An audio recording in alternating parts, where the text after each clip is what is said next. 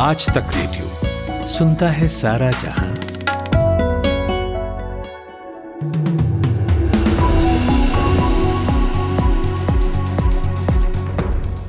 नमस्कार, मेरा नाम सूरज कुमार है और आप शाम चार बजे का पाँच मिनट सुन रहे हैं। संसदीय कार्य मंत्री प्रहलाद जोशी ने संसद के मानसून सत्र के शुरू होने से एक दिन पहले, यानी कि 17 जुलाई को सभी दलों की बैठक बुलाई है।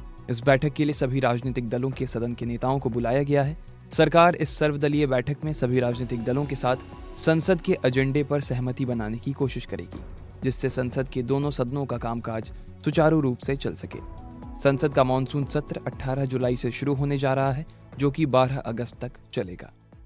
प्रधानमंत्री नरेंद्र मोदी ने देवघर एयरपोर्ट का उद्घाटन किया है। प्रधानमंत्री ने कोलकाता की फ़्लाइट को हरी झंडी दिखाई। उन्होंने सत्रह हज़ार करोड़ से ज़्यादा के प्रोजेक्ट का लोकार्पण और शिलान्यास करते हुए कहा कि इससे झारखंड के विकास को बल मिलेगा।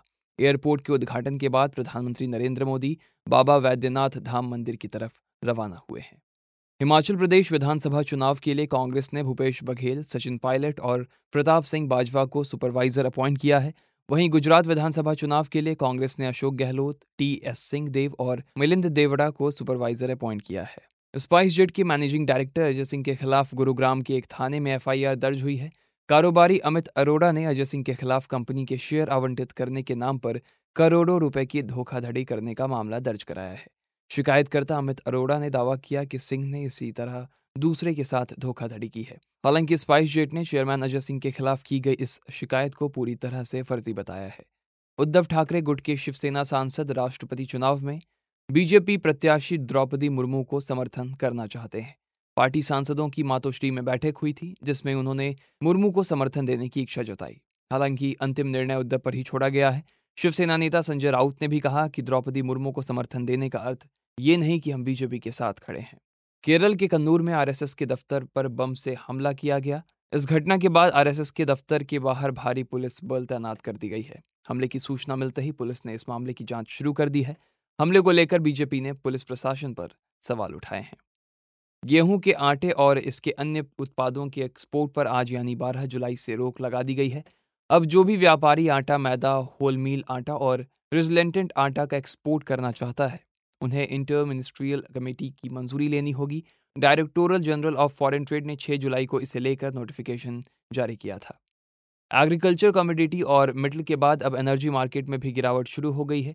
मार्च से अब तक कच्चे तेल में करीब 20 फ़ीसदी की कमी देखी गई है और वो कम होकर 100 डॉलर के आसपास आ गया है। इससे न केवल पेट्रोल, डीजल के दाम कम होने की संभावना है, बल्कि विमान यात्रा से लेकर पेंट, कपड़े और सीमेंट तक सस्ते हो सकते हैं।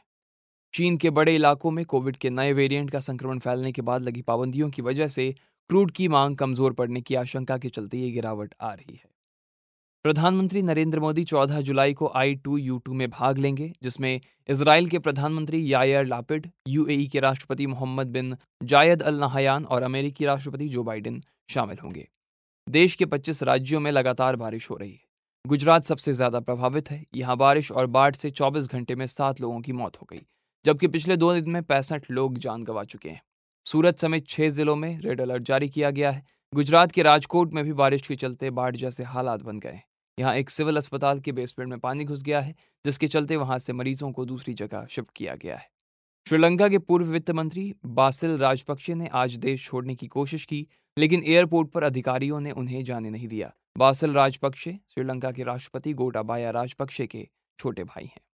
ब्रिटेन के नए प्रधानमंत्री की घोषणा 5 सितंबर को कर दी जाएगी। टोरी पार्टी के हवाले से इसकी जानकारी दी गई है।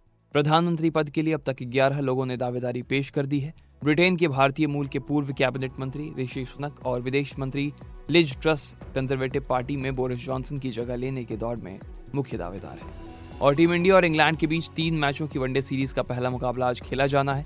ये मैच लंदन के ओवल में शाम साढ़े सात बजे से खेला जाएगा। इस मैच से शिखर धवन की पाँच महीने बाद टीम इंडिया में वापसी होगी। वो कप्तान रोहित शर्मा के साथ ओपनिंग करते नज़र आ सकते हैं। पिछले टी मैच में चोटिल हुए विराट कोहली के खेलने पर अब भी सस्पेंस बना हुआ है। तो ये थी शाम चार बजे तक की बड़ी खबरें।